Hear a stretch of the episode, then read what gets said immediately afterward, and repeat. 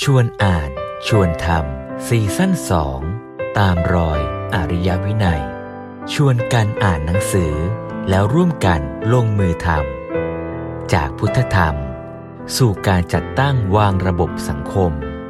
เพื่อการพัฒนาอย่างยั่งยืนสู่ความเป็นอริยะ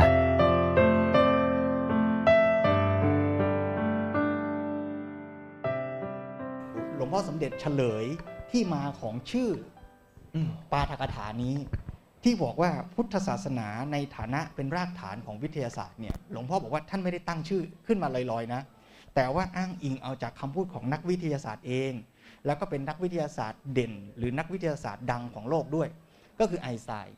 แล้วหลายคนที่ชาวหลายครั้งที่ชาวพุทธชอบไปอ้างกันลอยๆว่าไอน์สไตน์บอกว่าพุทธศาสนาเป็นศาสนาที่เป็นวิทยาศาสตร์ที่สุดหรือว่าดีเลิศที่สุดเลยเนี่ยขอให้ลองไปอ่านชัดๆก่อนนะแล้วจะได้ไม่โอเวอร์เคลมไม่ได้พูดไปเองแต่ถ้าดูกันชัดๆเนี่ยหลวงพ่อสมเด็จโค้ดคำพูดของไอน์สไตน์แล้วแปลให้เป็นภาษาไทยบอกว่าพุทธศาสนามีสภาวะที่เรียกว่า cosmic religious feeling คือความรู้สึกหรือสำนึกทางศาสนาอันอย่างโยงสรรพสิ่งทั่วสากลนี้อย่างเข้มข้นหรือแรงกล้ามากก็คือในมุมมองของวิทยาศาสตร์ขออภัยในมุมมองของนักวิทยาศาสตร์คนหนึ่งมองว่าพุทธศาสนานั้นมีความรู้สึกหรือความสำนึกอันอย่างโยงสรรพสิ่งทั่วสากลนี้อย่างเข้มข้นมันคือมุมมองว่าเรามองความจริงของธรรมชาติเชื่อมโยงกันอย่างยิ่งซึ่งสอดคล้องหรือไปในทิศทางกับกฎธรรมชาติที่ไอน์สไตน์พยายามจะค้นหาคือกฎที่อธิบายความจริง universal ของธรรมชาตินั่นเองแต่ในความเป็นนักวิทยาศาสตร์หรือความเป็นผู้พยายามจะหาความจริงของธรรมชาตินั้นเนี่ยมันก็เลยทำให้เห็นว่าตัวพุทธศาสนาเองกับวิทยาศาสตร์เองก็มีรากฐานคือการค้นหาความจริงของธรรมชาตินั่นเองแต่สิ่งที่หลวงพ่อสมเด็จชวนว่าถ้าเราจะพูดเรื่องนี้กันให้ชัดต่อไปน่าจะเปลี่ยนชื่อเรื่องเสียใหม่หลวงพ่อก็ให้เราอ่านมาจนถึงจะจบแล้วเนี่ย หลวงพ่อก็มาเปลี่ยนชื่อเรื่องให้เป็นไปในเชิงเป้าหมายว่าแทนที่จะพูดว่าพุทธศาสนาในฐานะเป็นรากฐานของวิทยาศาสตร์ก็พูดเสียว่าวิทยาศาสตร์ที่มีพุทธศาสนาเป็นรากฐานควรจะเป็นอย่างไร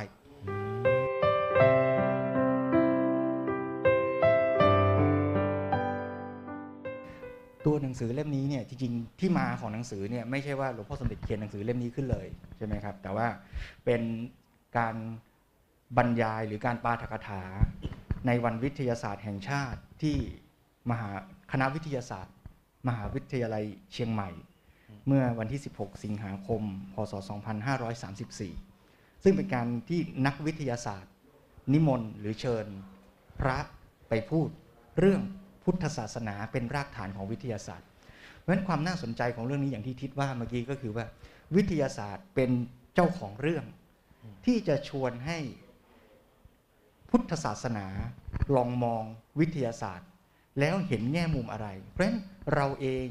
เราก็อยู่ในทั้งสองมุมคือเราก็อยู่ในมุมของคนที่เกิดมาในยุคของวิทยาศาสตร์ที่เราอาจจะถูกหล่อหลอมและมีความเข้าใจวิทยาศาสตร์แบบวิทยาศาสตร์แล้วเราจะได้มองเห็นว่าวิทยาศาสตร์ที่เราเข้าใจอยู่นั้นเนี่ยมันมีเหลี่ยมมีมุมอะไรที่พุทธศาสนาจะทำให้เราเห็นความเป็นวิทยาศาสตร์นั้นได้ชัดหรือปลอดภัยหรือเป็นประโยชน์แล้วมีโทษน้อยลงได้เพราะฉะนั้นในมุมมองเนี้ยหลวงพ่อสมเด็จก็จะนิยามให้ชัดนิดนึงก่อนที่เราจะคุยกันต่อไปก็คือว่าพุทธศาสนาที่เรากำลังจะคุยกันต่อไปนี้ไม่ได้หมายถึงเราอย่าเอาตัวเราเข้าไปใส่ว่าเราคือพุทธศาสนาแต่พุทธศาสนาหมายถึงตัวคำสอนตัวสาระไม่ได้หมายถึงสถาบันหรือรูปแบบใดแบบหนึ่งด้วยต้องนิยามกันให้ชัดก่อนนะว่าพุทธศาสนาในแง่สาระไม่ได้หมายความว่าพุทธศาสนาแบบไทยหรือประเพณีไทยที่อิงพุทธศาสนาไม่ได้หมายถึงการแผ่เมตตาด้วยการกรวดน้ำไม่ได้หมายถึงสถาบันสงฆ์ในประเทศไทยแต่คำว่าพุทธศาสนาที่เรากำลังจะคุยกันต่อจากนี้ไปเนี่ยคือตัวคำสอนของพุทธะตัวความจริงที่พุทธเจ้านำเสนอ แล้วก็ต้องแยกอีกนิดหนึ่งว่าเดี๋ยวพอเราฟังไปเนี่ยโดยเฉพาะครึ่งเล่มแรกเนี่ยหลวงพ่อจะพูดคำว่าศาสนากับวิทยาศาสตร์เพราะฉะนั้นต้องแยกคำว่าศาสนากับพุทธศาสนาด้วยนะเดี๋ยวเวลาเราคุยกันวันนี้เราต้องระมัดระวังคำพูดดีๆแล้วผู้ฟังก็ต้องตั้งใจฟังดีๆนะว่าช็อตไหนประโยคไหนที่พูดถึงพุทธศาสนากับช็อตไหนประโยคไหนที่พูดถึงศาสนาในภาพรวมเพราะศาสนาในภาพรวมเนี่ยอาจจะเกิดจากลัทธิความเชื่อความคิดในคอนเซปต์ของการเกิดขึ้นของศาสนาในโลกแบบหนึ่งและพุทธศาสนาก็เป็นศาสนาหนึ่งซึ่งมีวิธีคิดและวิธีมองโลกที่ไม่ได้เหมือนและมีความแตกต่างจากศาสนาโดยภาพรวมด้วยส่วนคำว่าวิทยาศาสตร์ในที่นี้เนี่ยก็จะหมายเอาทั้งวิทยาศาสตร์ที่เป็นวิทยาศาสตร์บริสุทธิ์กับวิทยาศาสตร์ประยุกต์บางทีคำว่าวิทยาศาสตร์ที่เราจะคุยกันจากนี้จะรวมความทั้ง pure science และ applied science แต่ในบางที่ก็จะพูดแยกแยะให้ชัดว่ากำลังพูดหมายเอาเฉพาะส่วนของวิทยาศาสตร์บริสุทธิ์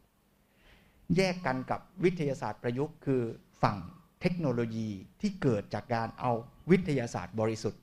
ไปสร้างสรรค์ทำให้เกิดประโยชน์เฉพาะทางอย่างใดอย่างหนึ่งเพราะฉะนั้นอันนี้เดี๋ยวเราจะคุยกันในภาพรวมให้เห็นชัดก่อนแล้วอีกประเด็นหนึ่งที่หลวงพ่อพูดย้ำไว้ในเรื่องการปรับท่าทีและทำความเข้าใจกันก่อนก็คือว่า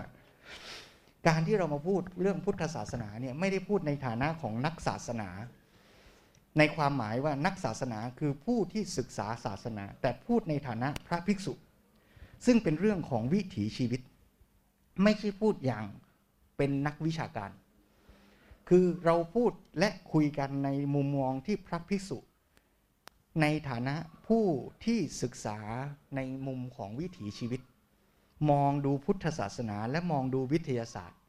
ให้เห็นแง่มุมตามที่พุทธศาสนาและวิทยาศาสตร์เป็นหรือควรจะเป็น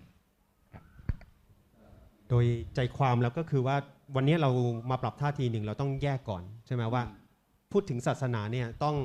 ชัดเจนว่าพุทธศาสนาอย่างหนึ่งศาสนาอย่างหนึ่งเนาะวิทยาศาสตร์ก็อย่างหนึ่งการเอาวิทยาศาสตร์มาประยุกต์ใช้ก็อย่างหนึ่งเขาเรียกว่าเทคโนโลยีอย่างนี้เป็นต้นเพราะฉะนั้นอย่างน้อย4คำที่เราจะต้องตั้งใจฟังแล้วก็แยกแยะให้ชัดๆว่าพุทธศาสนาศาสนาวิทยาศาสตร์แล้วก็เทคโนโลยีนะ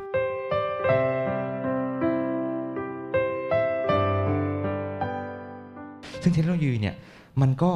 มีทั้งเอามาทำประโยชน์แล้วก็เอามาหาประโยชน์ซึ่งประเด็นนี้ผมรู้สึกว่าพอเราถ้าเรามองผ่านๆเนี่ยเราอาจจะไม่เคยกลับมาย้อนมองกันครับหลวงพ่อได้เขียนไว้ชัดเจนมากว่าการที่เทคโนโลยีมันกลับมามีอิทธิพลต่อชีวิตเราอะครับมันมีทั้งถ้าเรานำมาใช้เพื่อให้มันเกิดประโยชน์เนี่ยมันก็จะสร้างสรรค์แต่ถ้าเราเอามันมาใช้เอามาหาประโยชน์เนี่ยครับมันก็อาจจะทำไปในอีกทางหนึ่งได้ซึ่งเส้นบางๆที่มันถูกกั้นอยู่ครับมันถูกกั้นด้วยคำว่าจริยธรรมใช่ไหมครับพ่อครูซึ่งประเด็นนี้พ่อครูมองว่ายังไงบ้างครับใช่คือพอวิทยาศาสตร์เนี่ยมองในแง่ของวัตถุชัดเนี่ยก็เลยอาจจะข้ามหรือว่าไม่ได้ให้ความสำคัญในมุมของจริยธรรมหรืออาจจะตั้งใจให้วิทยาศาสตร์นั้นหลุดออกหรือพ้นจากขอบเขตของจริยธรรมที่เรียกว่าให้มันเป็นอิสระจากวิถีคิดหรือความเชื่อต่างๆเพื่อที่วิทยาศาสตร์จะได้เข้าไปศึกษาวัตถุต่างๆอย่างที่มันเป็นจริงๆเพราะมุมมองของวิทยาศาสตร์หรือเทคโนโลยีนั้นเนี่ยก็เลย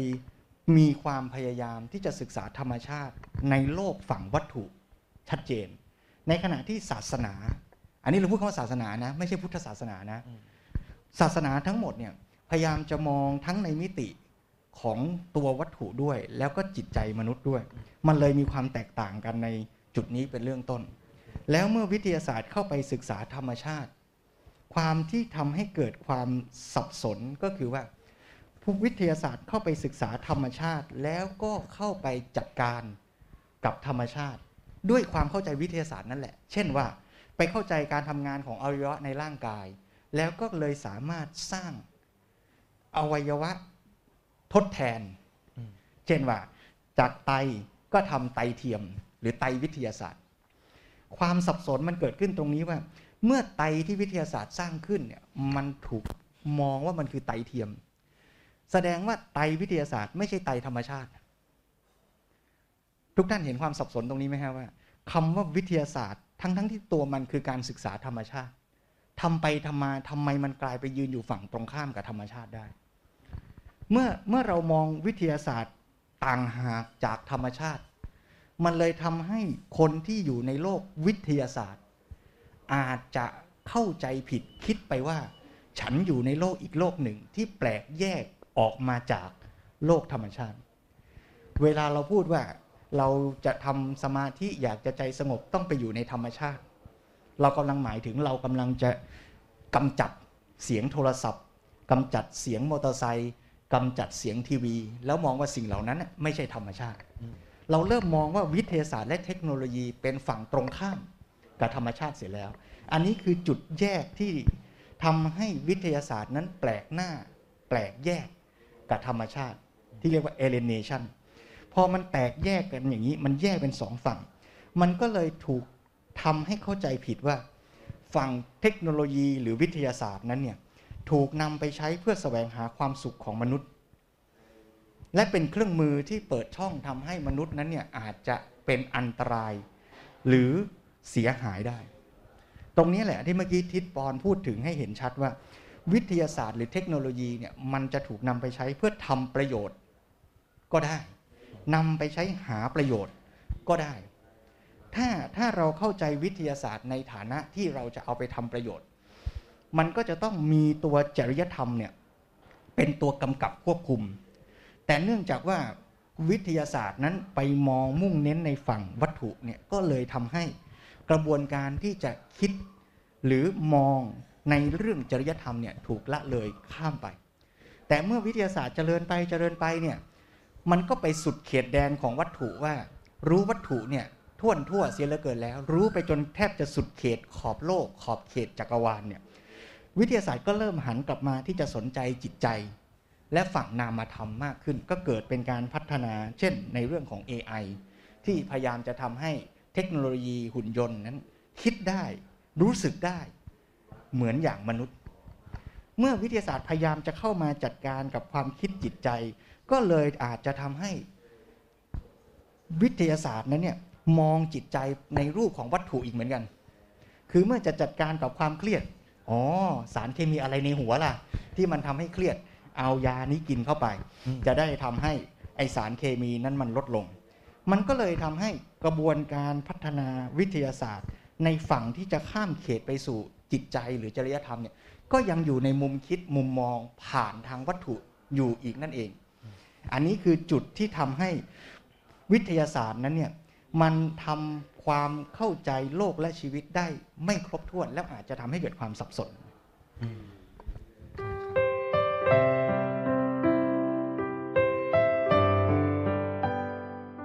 สรุปตรงที่พระครูปุ้ยพูดเรื่องทิฏฐิเนี่ยหลวงพ่อชี้เห็นชัดเลยว่าตัวปัญหามันคือเรื่องของการให้คุณค่านี่แหละหลวงพ่อสรุปว่าการให้คุณค่าเมื่อทั้งพุทธศาสนาขออภัยทั้งศาสนาและวิทยาศาสตร์เนี่ยพยายามจะไปเข้าใจธรรมชาติเนี่ยแต่มันมีระบบคุณค่าที่เข้าไปบิดเบือนทำให้กระบวนการหาความจริงของธรรมชาตินั้นเนี่ยมันบิดเบี้ยวก็คือชุดความเชื่อใหญ่2อันที่ทิศปอนพูดเมื่อกี้1คือความเข้าใจว่าฉันจะไปรู้จักธรรมชาติไม่ใช่เพื่อรู้จักมันอย่างอ่อนน้อมแต่อยากรู้จักเพื่อพิชิตเอาชนะมัน2คือพิชิตมันเพื่ออะไรเพื่อเอามันมาปลนเปลือบำรุงบำเรอความสุขฉันแต่ไม่ได้บำรุงบำเรอขออภัยไม่ได้ใช้เพื่อพัฒนาให้เกิดประโยชน์อย่างส่วนรวมแล้วเมื่อชุดความเชื่อหรือการให้คุณค่า2อย่างนี้มันไปผนวกเข้ากับแนวคิดอีก2อย่างทัศนคติอีก2อย่างคือ1ทัศนคติแบบชำนาญพิเศษเฉพาะด้านซึ่งมันมากับวิธีคิดแบบอุตสาหกรรมที่โลกมันมีความรู้และความพยายามที่จะต้องทำอะไรเยอะเหลือเกินมันก็เลยต้องแบ่งกันทำไอ้คนนี้เก่งเรื่องนึงไอ้คนนี้เก่งอีกเรื่องนึงคนนี้เก่งเรื่องจิตใจคนนี้ไปเก่งเรื่องร่างกายนะคนนี้ไปเก่งเรื่องสังคมนะคนนี้เก่งเรื่องมนุษยศาสตร์นะมันก็เกิดการแบ่งวิชาความรู้ซึ่งเชื่อมโยงไปกับเมื่อ2อาทิตย์ที่แล้วเราอ่านหนังสือกันเรื่องของศิลปศาสตร์แนวพุทธหลวงพ่อสมเด็จก็พูดประเด็นนี้เหมือนกันว่าศิลปศาสตร์คือ liberal arts มันคือวิชาการที่จะทำให้มนุษย์ไปสู่อิสรภาพที่แท้จริงเนี่ยมันคือการพยายามเข้าใจความจริงแต่การเข้าใจความจริงนั้นถูกแบ่งแยกเป็นการเข้าใจความจริงเฉพาะด้านเฉพาะทางฝั่งหนึ่งไปศึกษาวิทยาศาสตร์ฝั่งหนึ่งไปศึกษามนุษยศาสตร์ฝั่งหนึ่งไปศึกษาสังคมศาสตร์ มันเลยไม่มีใครสักคนหนึ่งที่เห็นความจริงแบบภาพรวมตรงนี้คือปัญหาหรือทัศนคติข้อที่1ข้อที่2คือปัญหาศีลธรรมที่เราคุยกันเมื่อกี้นี้ก็เลยถูกมองว่าจะต้องแก้ด้วยวัตถุ2ทัศนคตินี้ไปเสริมเข้ากับการให้คุณค่า2ข้อที่ทิดปอนว่าคือเรื่องการพิชิตธรรมชาติกับการปลนเปลือมนุษย์มันก็เลยทำให้วิทยาศาสตร์และเทคโนโลยีนั้นถูกทำให้เป็นวิชาการที่จะทำความเข้าใจธรรมชาติอย่างไม่เห็นปัจจัยครบถ้วนทั่วการที่เข้าใจความจริงไม่ชัดก็เลยทำให้ไม่สามารถเข้าถึงความจริงได้ขออนุญาตหยิบประโยคนี้ในหนังสือผมอ่านและชอบครับบอกว่าทัศนคติแบบชำนาญพิเศษเฉพาะทางทำให้ไม่อาจเป็นวิทยาศาสตร์ได้สำเร็จรวมทั้งวิทยาศาสตร์ด้วยที่ไม่อาจบรรลุความเป็นวิทยาศาสตร์ที่เพราะเหตุปัจจัยไม่ครบถ้วนทั่วถึงทำให้องค์ความจริงไม่สมบูรณ์ก็เลยเป็นความจริงที่ไม่สมบูรณ์ไม่เป็นความจริงที่แท้จริงและเมื่อมองเหตุปัจจัยไม่ครบถ้วนแล้วด่วนสรุปลงเสียก็คือเห็นไม่ตรงตามที่มันเป็นจริงระบบของความเป็นเหตุเป็นผลก็ไม่สมบูรณ์ก็ไม่สามารถเข้าถึงความจริงเป็นเรื่องใหญ่มากจริงๆแล้วถ้าเราศึกษาพระพุทธศาสนามาตั้งแต่ต้นเนี่ยสิ่งที่เราควรจะต้องทำความเข้าใจกันก่อนเลยนะก็คือว่าพระพุทธศาสนาเป็นศาสนาที่ว่าด้วยเรื่องเหตุเรื่องผลนะแต่ว่าเหตุผลไม่ใช่เหตุเดียวผลเดียวเป็นการประชุมกันของเหตุปัจจัยมากมายซึ่งให้ผลที่หลากหลายอเนกอนันต์ด้วยงั้นเวลาที่เราศึกษาแบบทางเดียวเนี่ยมันจะติดตามตรงที่ว่าเราก็จะมองบริบทหรือเหตุปัจจัยรอบด้านเนี่ยน้อยลงไปนั้นองค์ประกอบที่มันจะทำให้เกิดผลที่มันสมบูรณ์เนี่ยมันเลยเกิดขึ้นได้ยากเพราะหลักการนี้มันอาจจะยังไม่ได้อยู่ในทิฏฐิความคิดความเชื่อของผู้คนอันนี้ก็เป็นเรื่องที่อาจจะเป็นต้นต่อเลยด้วยซ้ำที่ทำให้เรามาอยู่ในสภาพแบบนี้กันเนาะ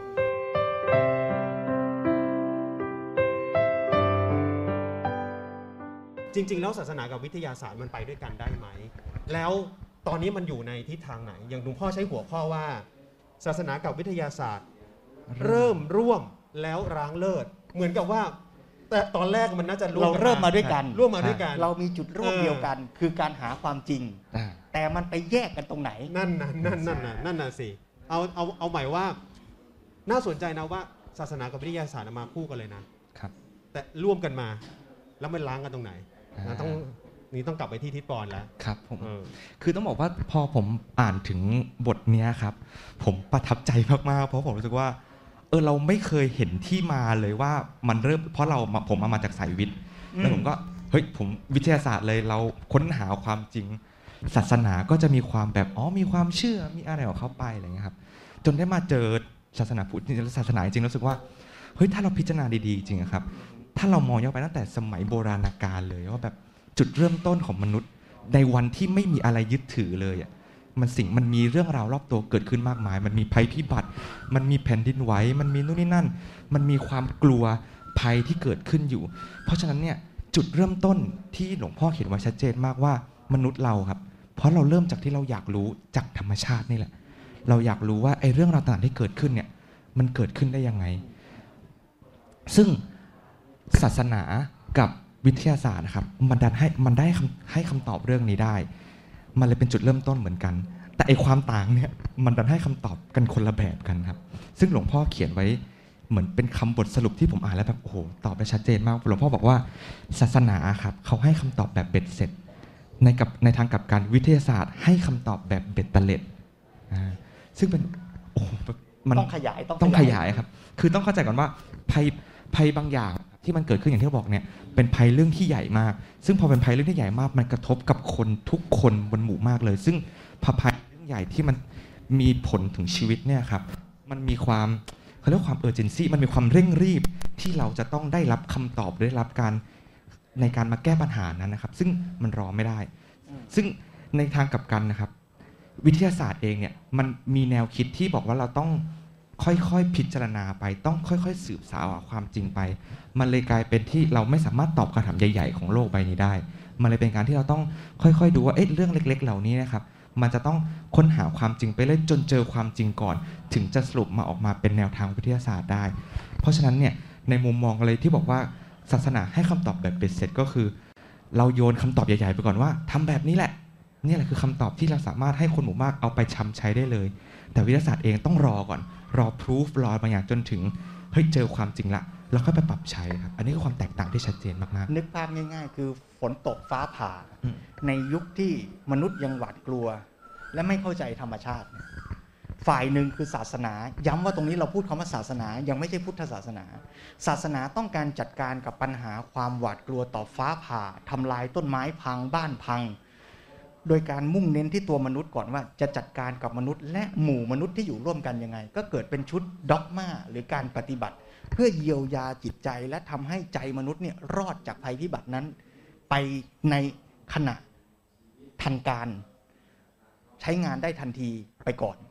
แต่วิทยาศาสตร์นั้นมุ่งจะไปหาความจริงที่ตัวฟ้าผ่าว่าทำไมมันผ่ายังไงซึ่งกว่าที่มนุษย์จะเข้าใจเรื่องฟ้าผ่านั้นอาจจะอีกหลายชั่วอายุคนก็ได้ศาสนามันเลยเกิดขึ้นไปก่อนเพื่อที่จะจัดการกับไอ้ภัยพิบัติคือความกลัวนั่นแหละเพราะฉะนั้นทั้งวิทยาศาสตร์และศาสนาก็มีจุดเริ่มอันเดียวกันคือการต้องการจะแก้ปัญหาภัยที่เกิดกับมนุษย์นั่นแหละมันเริ่มมาด้วยกันตรงนี้แต่มันมีวิถีทางดำเนินไปที่ต่างกันแล้วเดี๋ยวมันจะทำให้เส้นทางในประวัติศาสตร์ของศาสนากับวิทยาศาสตร์มันค่อยๆเดินทางแยกออกจากกันแต่มันจะไปเจอจุดบรรจบได้ยังไม่เฉลยต้องฟังไปตอนจบมันเหมือนกับอย่างนี้ว่าภัยเฉพาะหน้าที่มันปรากฏขึ้นเนี่ยนะถ้าศาสนาก็คือทำภัยคือความหวาดกลัวนี้ให้มันดับลงก่อนให้มันสามารถมีชีวิตดำรงชีวิตอยู่ต่อไปได้ก่อนยังไม่ต้องไปรีบไปค้นว่าฟ้าผ่ามันเกิดมาจากอะไรมีเหตุปัจจัยอะไรยังไม่ต้องแต่วิทยาศาสตร์เนี่ยมุ่งที่จะไปหาความรู้จากสิ่งที่เรายังไม่รู้ให้ได้นะซึ่งท่านมองในแง่นี้ก็เป็นเรื่องที่อยู่ข้างนอกตัวเป็นสิ่งที่มันมากระทบกับชีวิตเรายังไม่ได้พูดถึงตัวชีวิตแต่พูดถึงสิ่งที่กระทบกับชีวิตตัวสิ่งต่างๆที่อยู่ภายนอกนั่นคือตัววิทยาศาสตร์โดยมุ่งว่าจริงๆถ้าเรารู้ว่าเราจะได้แก้ปัญหาไอ้ความกลัวนี้ได้เหมือนกันแต่ว่ามันไปอยู่ที่ข้างนอกตัวและยังไม่ได้แก้ที่ความรู้สึกที่มันปรากฏขึ้นในชีวิตของเราทันทีซึ่งต่างกันตรงนี้แหละคือมีแนวร่วมที่จะแก้ปัญหาแต่ว่าแก้ปัญหากันคนละมิติภายในกับมิติภายนอกอย่างนี้ได้ไหมเข้าใจแล้วว่าอย่างนั้นอีกปัญหาหนึ่งก็คือว่าเมื่อวิทยาศาสตร์หันหน้าไปศึกษาธรรมชาติซึ่งย้ำอีกทีก่อนนะว่าเราคุยกันเรื่องนี้ไม่ได้เคลมว่าเราคือพุทธศาสนานะอาตมายังยืนยันว่าเรากำลังพูดในฐานะที่เราเป็นทั้งคนในโลกวิทยาศาสตร์และผู้ที่เรียนรู้พุทธศาสนาด้วยเราไม่ได้กำลังเอาสองสิ่งมาวางตรงหน้าแล้วไฟติ้งกันนะแต่เรากำลังเป็นทั้งสองอย่างหรือเรากำลังเรียนรู้ทั้งสองสิ่งวิทยาศาสตร์นั้นเนี่ยหันหน้าไปศึกษาธรรมชาตินอกตัวจนบางทีเราอาจจะลืมว่าเราศึกษาไปเพื่อแก้ปัญหาภัยของมนุษย์เราเลยต้องศึกษาความจริงของธรรมชาติไปเรื่อยๆแล้วก็นอกจากศึกษาฟ้าผ่ามันก็ศึกษาไปจนถึงอะตอมไปจนถึงดาวยูเรนัสเนปตูนพลูโตสุดท้ายแล้วเราอาจจะได้ความจริงของธรรมชาติเยอะแยะมากมายแต่มันไม่ประกอบรวมเป็นเป้าหมายเรื่องของการจัดการภัยมนุษย์ที่แท้จริงก็ได้ตรงนี้คือประเด็นที่หลวงพ่อใช้คำสรุปที่ทิศปอนชอบใจนักหนาเมื่อกี้ว่าศาสนาวิทยาศาสตร์ให้คำตอบเบ็ดเตล็ดคือเป็นความจริงๆแต่มันเป็นความจริงเบ็ดเตล็ดเรียรายส่วนศาสนานั้นให้คำตอบแบบเบ็ดเสร็จคือเอาไปใช้เลยแต่ก็อาจจะยังไม่ใช่วิธีหรือข้อมูลที่เป็นจริงจริง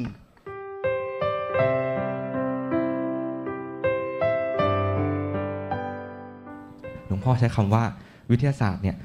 ไม่เพียงพอและรอไม่ได้นี่คือจุดอ่อนที่สำคัญมากๆของวิทยาศาสตร์ที่เกิดขึ้นครับประเด็นนี้ไม่เพียงพอหมายถึงว่าไม่สามารถแก้ปัญหาแท้ๆของชีวิตในขั้นพื้นฐานเช่นทำคนให้เป็นคนดีไม่ได้ทำคนให้มีความสุขไม่ได้ถ้าวิทยาศาสตร์เจริญไปในลักษณะนั้นคือมุ่งเน้นที่วัตถุคือทำให้คนต้องพึ่งพาอาศัยขึ้นต่อปัจจัยภายนอกเพิ่มขึ้นวิทยาศาสตร์ก็จะไม่ต่างอะไรกับศาสนาโบราณที่ทำให้มนุษย์ฝากชะตากรรมไว้กับเทพเจ้าคือวิทยาศาสตร์ไม่เพียงพอในความหมายว่าตัวความเข้าใจโลกวัตถุต่อให้มากมายแค่ไหนมันก็ไม่เพียงพอที่จะทำให้คนไปสู่สภาวะพ้นภัยพ้นทุกข์ที่แท้จริงได้แล้วถ้าไปหลอกว่าวิทยาศาสตร์จะทำให้คนมีความสุขได้ด้วยการทำเทคโนโลยีที่พรั่งพร้อมก็ทำให้คนไปติดยึดในเทคโนโลยี ไม่ต่างจากที่คนสมัยก่อนติดยึดในการบวงสรวงบูชาเทพเจ้าประเด็นที่สองที่ว่ารอไม่ได้ก็คืออย่างที่ว่าวิทยาศาสตร์นั้นศึกษาให้เห็นความจริงจริงๆแต่กว่าจะรู้ความจริงจริงๆของทุกสรรพสิ่งมันคงต้องใช้เวลาอีกยาวไกลแม้แต่วันนี้เรายังพิสูจน์ทฤษฎีของไอน์สไตน์ทั้งหมดที่คิดในสมการคณิตศาสตร์ไว้ยังไม่ได้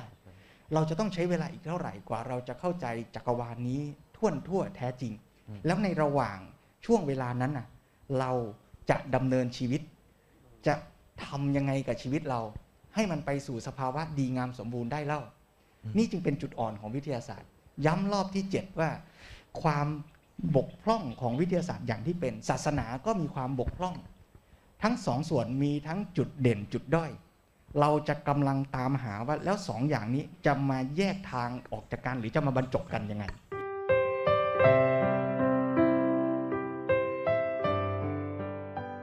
คือตัวศาสนาเองกับวิทยาศาสตร์ซึ่งจะมุ่งหาความจริงในแบบของตัวเองหรือแก้ปัญหาในแบบของตัวเองเนี่ยมันทำให้เริ่มห่างไกลกันแล้วก็แก้ปัญหาไม่ได้จริงอย่างที่หลวงพ่อบอกว่าศาสนาเองก็แก้ได้เป็นปอกๆนะวิทยาศาสตร์ก็กว่าจะหาได้ก็ต้องรอทั้งนั้นเราจะแก้ปัญหาชีวิตของเราได้ก็ต้องรอวิทยาศาสตร์ค้นพบวิธีการเอาสิ่งนี้มาใช้ก่อนซึ่งไม่รู้เมื่อไหร่ถึงจะแก้ปัญหาได้ก็ต่างรอไม่ได้แต่ว่ามีเงื่อนงำอย่างหนึ่งก็คือว่าของวิทยาศาสตร์จริงนะยิ่งคนยิ่งจริงยิ่งจริงไปเรื่อยแต่ไม่รู้จริงเมื่อไหร่แต่เป็นจริงณขณะนั้นอ่ะก็ยังไม่จริงแท้หรอกแต่มีจริงแต่ในของศาสนาเนี่ยคือแก้ปัญหาเป็นเปาะๆแต่แก้ได้แค่เรื่องนั้นนะยังไม่จบนะยังต้องไปต่อนะก็ยังไม่จบเหมือนกันทั้งสองฝั่งเลยนะเหมือนจะแยกกันแล้วก็ยังมีความคล้ายกันอยู่นะแต่ทีนี้ว่าถ้าเราจะมองหาวิทยาศาสตร์กับศาสนาล่ะมันเป็นไปได้ไหมมันจะมีศาสนาแบบไหนอะไรแบบไหนที่มันจะทำให้จุดแยกนั้นมันกลับมาเป็นจุดบรรจบกันได้อันนี้หัวข้อนี้หลวงพ่อนำเสนอพุทธศาสนาว่าอย่างนั้นก็ได้ว่าวิทยาศาสตร์กับพุทธศาสนานั้นน่ะจุดแยกหรือจุดบรรจบตรงนี้มีค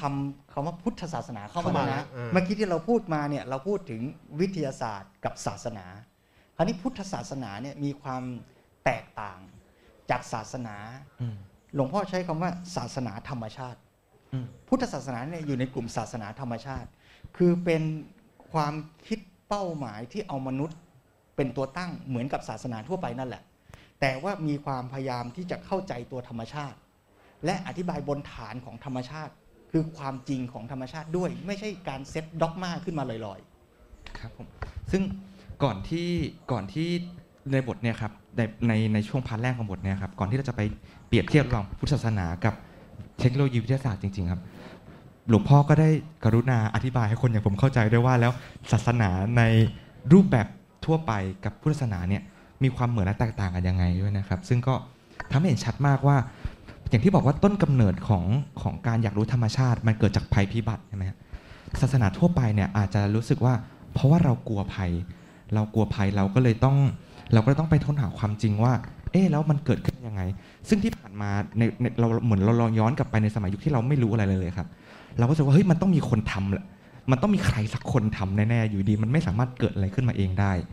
แต่ไอ้เรื่องใหญ่ๆอย่างฟ้าผ่าแผ่นดินไหวอะไรเงี้ยมันจะเป็นมนุษย์ปุถุชนแบบเราทำก็ไม่ได้ใช่ไหมมนุษย์เองเนี่ยก็เลยเหมือนกับนิยามเทวดาขึ้นมานิยามเทพเจ้าขึ้นมาว่าเฮ้ยมันต้องมีเทพเจ้านี่แหละเป็นคนทำมันไม่สามารถเกิดขึ้นมาเองได้หรอกเพราะนั้นเราก็เลยเหมือนไปสัมพันธ์กับเทวดาเหล่านี้ผ่านทางความเชื่อความศรัทธาแล้วเราก็ผ่านพิธีกรรมอย่างเช่นการบวงสรวงที่บอกไปเมื่อกี้นี้ซึ่งตัวกำหนดผลลัพธ์ของมันก็คือมันมีอำนาจบางอย่างที่โดนบันดาลมาเช่นอยู่ดีเราไปแห่นางแมวแล้วฝนตกก็มีอำนาจที่โดนบันดาลว่าเห็นไหมเนี่ยเราบวงสรวงปั๊บฝนเลยตกลงมาได้อันนี้อาจจะเป็นรูปแบบของศาสนาทั่วๆไปแต่ในพุทธศาสนากลับกันคือไอเหตุภัยที่เรากำลังต้องการหาความจริงเนี่ยไม่ใช่แค่ภัยธรรมชาติอย่างเดียวแต่พุทธศาสนามองไปถึงความทุกข์ที่เกิดขึ้นในตัวเราที่เกิดขึ้นในจิตใจของเราซึ่งความทุกข์ที่เกิดขึ้นเนี่ยดันกลับไปบอกว่ามันเป็นเพราะมันไม่ใช่เพราะใครบังคับหรือใครดลบันดาลให้เกิดขึ้นแต่เพราะเป็นตัวเราต่างหากที่เราไม่เข้าใจในเหตุปัจจัยของธรรมชาติที่มันเกิดขึ้นต่างหากเพราะฉะนั้นเนี่ยสิ่งที่มันจะมาทำให้เราเข้าใจได้ไม่ใช่การไปบวงสรวงและไม่ใช่รูปแบบการทำแบบนั้นแต่มันคือการใช้ปัญญาเราต่างหากในการที่ไปเข้าใจเหตุปัจจัยต่างๆที่จะเกิดขึ้นซึ่งแทนที่จะใช้ศรัทธาอย่างเดียว ตัวกำหนดของมันมันเลยเปลี่ยนจากการบวงสรวง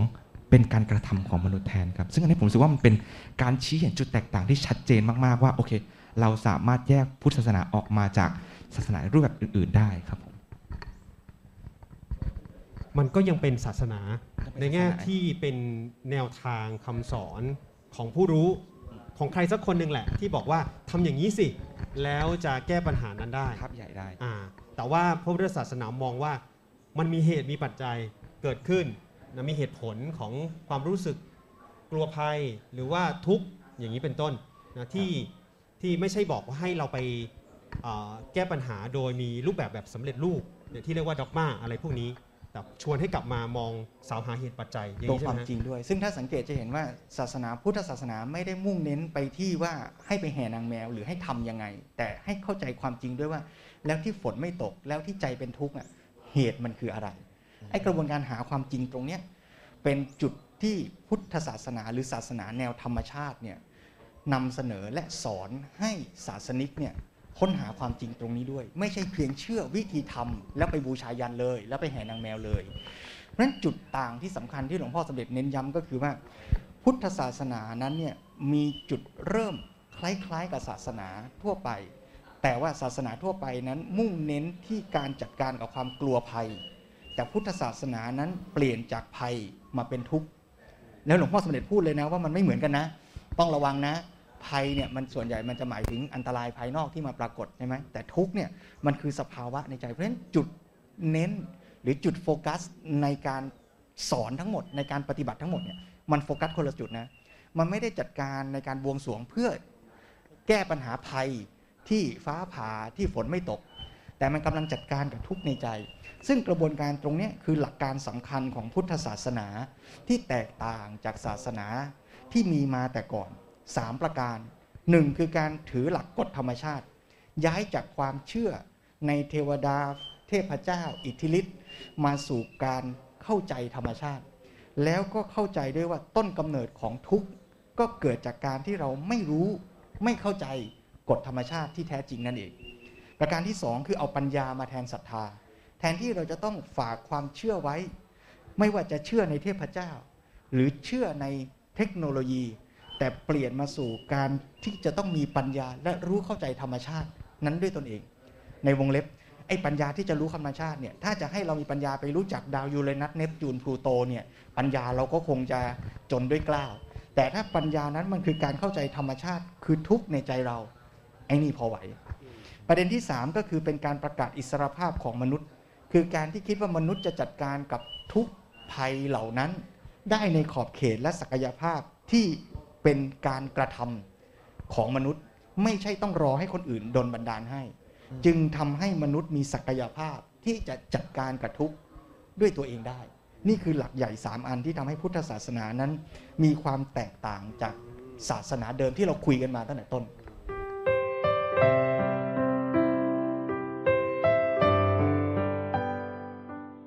มองพระพุทธศาสนาซึ่งเป็นศาสนาหนึ่งเนี่ยเราพอมองเห็นว่าเรากำลังทำสิ่งเดียวกันนั่นคือการรู้ความจริงของธรรมชาติเพื่อใช้ประโยชน์นะด้วยศักยภาพความสามารถของมนุษย์วิทยาศาสตร์ก็ใช้ความสามารถของมนุษย์นะไปประดิษฐ์คิดค้นเครื่องมืออะไรต่างๆไป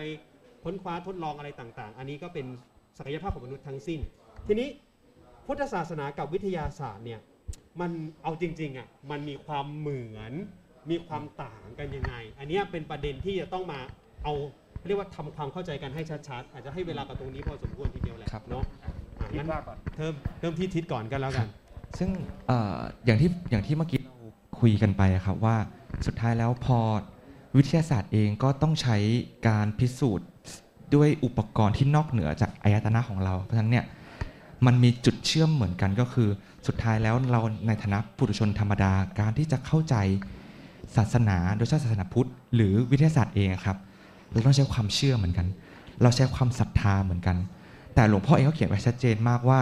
ศรัทธาจริงๆแล้วมันก็มีหลายรูปแบบมีอยู่2ถ้าหลักๆก็มีอยู่2รูปแบบครับคือศรัทธาแบบที่ปิดกั้นปัญญากับศรัทธาที่สื่อนำสู่ปัญญาแตกต่างกันยังไงครับแตกต่างกันโดยที่สื่อศรัทธาแบบที่ปิดกั้นแบบปิดกั้นปัญญาครับคือเหมือนเชื่อแล้วต้องเชื่อเลยคือถ้าบอกว่าใช่ว่าศรัทธาปั๊บโอเค เชื่อครับแล้วทำตามต้องอย่างนี้เท่านั้นต้องอย่างนี้เท่านั้นอย่างอื่นไม่ได้เลยแต่ศรัทธาอีกแบบหนึ่งที่เป็นสู่นำเป็นสื่อนำสู่ปัญญาครับจะเป็นศรัทธาที่ไม่ได้บอกเราว่าต้องทำอะไร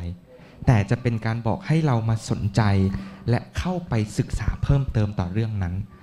เป็นศรัทธาที่จะทำให้เราเนี่ยรู้สึกว่าเราอยากเรียนรู้ต่อเราอยากมีความวิริยะมีความมานะไปค้นคว้าต่อว่าเรื่องราวเหล่านั้นเนี่ยมีที่มาที่ไปยังไงเพราะฉะนั้นตัวคำสอนหรือศรัทธาเนี่ยเป็นจุดที่หลวงพ่อสมเด็จชี้เห็นชัดในแง่ของความแตกต่างของพุทธศาสนากับวิทยาศาสตร์ตรงที่เมื่อกี้เราคุยกันว่าความต่างในความเหมือนเนี่ยคือเหมือนกันตรงที่เรามีศรัทธาด้วยกันทั้งคู่วิทยาศาสตร์และพุทธศาสนาศรัทธาว่าความจริงของธรรมชาติมีอยู่ไอน์สไตน์ก็เชื่อว่ามันมีกฎบางอย่างของธรรมชาติที่เป็น universal law ถึงแม้เขาจะยังไม่สามารถรวมกฎพลังงานทุกชนิดให้อยู่ในสมการเดียวกันได้ในชั่วชีวิตของเขาและในชั่วชีวิตของจนมาถึงวิทยาศาสตร์ปัจจุบันเนี่ยนะแต่ว่าเราก็มีความเชื่อนักวิทยาศาสตร์ก็มีความเชื่อว่ามันมีกฎธรรมชาติแหละเพราะฉะนั้นไอ้ความเชื่อในตัวกฎธรรมชาติเนี่ยเป็นความเชื่อร่วมกันทั้งพุทธศาสนาและวิทยาศาสตร์แต่จุดที่ต่างกันอีกอันหนึ่งคือความเชื่อ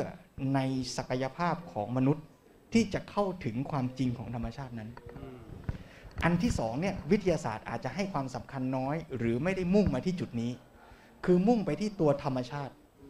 แล้วถ้าพูดให้ชัดอีกทีแหมตรงนี้เนี่ยขอใช้เวลาพูดช้าๆนิดนึงนะเพราะตอนอ่านก็ต้องอ่านวนอยู่2รอบเหมือนกันผมจะมาบอกพ่อครูเลยครับว่าไอ้บทศรัทธาระดับครับไม่เข้าใจงงใช่ไหมผมไม่เข้าใจผมมาขอความรู้จากพระครูเนี่ยผมโยมฟังดีๆอาตมาจะเล่าให้ฟังศรัทธาแบบที่หนึ่งคือศรัทธาในตัวความจริงศรัทธาในตัวความจริงเนี่ยมี2อย่างทดไว้ก่อนนะแล้วศรัทธาในตัวมนุษย์เนี่ยก็มีอีก2อย่างทดไว้ก่อนนะเอาอันแรกก่อนศรัทธาในตัวความจริงเนี่ยมี2อย่างคือศรัทธาว่ามันมีกฎธรรมชาติมีกฎธรรมชาติว่าพลังงานเป็นอย่างนี้สสารเป็นอย่างนี้น้ำต้มแล้วจะเดือดอย่างนี้สสารว่าใจมนุษย์เป็นทุกข์เพราะอย่างนี้เป็นสุขเพราะอย่างนี้มันมีกลไกกระบวนการตามธรรมชาติกับ2ศรัทธาในตัวมนุษย์ตามธรรมชาติว่ามนุษย์นั้นมีธรรมชาติที่จะบรรลุธรรมได้ถ้าคุณไม่เชื่อว่ามนุษย์บรรลุธรรมได้ไม่ต้องมาศึกษาพุทธศาสนาหรอกถ้าคุณไม่เชื่อว่าน้ำต้มแล้วเดือดได้อย่าไปหาฟืนมันต้องเชื่อในเป้าหมายด้วยคือเชื่อในตัวความจริง universal law ด้วยและเชื่อว่า universal law นั้นเนี่ยในกระบวนการกฎความจริงนั้นเนี่ยมันมีสภาวะดีงามสมบูรณ์อุดมคติเป็นส่วนหนึ่งอยู่ใน law นั้นด้วยทั้งหมดเนี่ยคือการเชื่อในตัวความจริงก่อนนะฮะคราวนี้นี่จบอันที่หนึ่งแล้วนะอันที่สองคือศรัทธาในตัวมนุษย์ศรัทธาในตัวมนุษย์เนี่ยคือศรัทธามี2อันเหมือนกันศรัทธาอันที่1คือศรัทธาว่ามนุษย์จะเข้าใจไอ้ universal law ได้และศรัทธาว่ามนุษย์สามารถจะไปถึงไอ้สภาวะอุดมคตินั้นได้อ๋อดังๆสิจะได้อ๋อไปพร้อมกันทุกคนอ๋อแต่เข้าใจขึ้นจริงๆเลยเข้าใจขึ้นจริงๆเลยครับผมหนึ่งคือศรัทธาในกฎธรรมชาติครับ 1.1 คือศรัทธาว่ามันมี universal law 1.2 คือใน universal law นั้นเนี่ยมันมีสภาวะที่พร้อมบุคคลจะไปถึงสภาวะที่ดีงามสมบูรณ์นั้นได้2คือศรัทธาในตัวมนุษย์คือเราว่าเราสามารถจะเข้าใจ 1.1 ได้เพราะถ้าเราไม่สามารถเข้าใจสมการคณิตศาสตร์ของไอน์สไตน์ได้จะเรียนไปทำไมถ้าเราไม่มีทางเข้าใจกฎธรรมชาติได้ก็เรียนรู้ไม่ได้ก็ไม่ต้องเรียนเพราะฉะนั้นมันต้องมีศรัทธาว่าเราเข้าใจ 1.1 ได้และ2ศรัทธาว่าเราจะไปสู่ไอ้ 1.2 ได้ไอ้ศรัทธาอันเนี้ยเรียกว่าตถาคตโพธิศรัทธาคือศรัทธาในความเป็นพุทธะคือศักยภาพของมนุษย์ที่จะ 2.1เข้าใจ 1.1 ได้และ 2.2 พัฒนาตัวเองไปสู่ 1.2 ได้โยมฟังแล้วงงไหมสรุปให้ขอบคุณ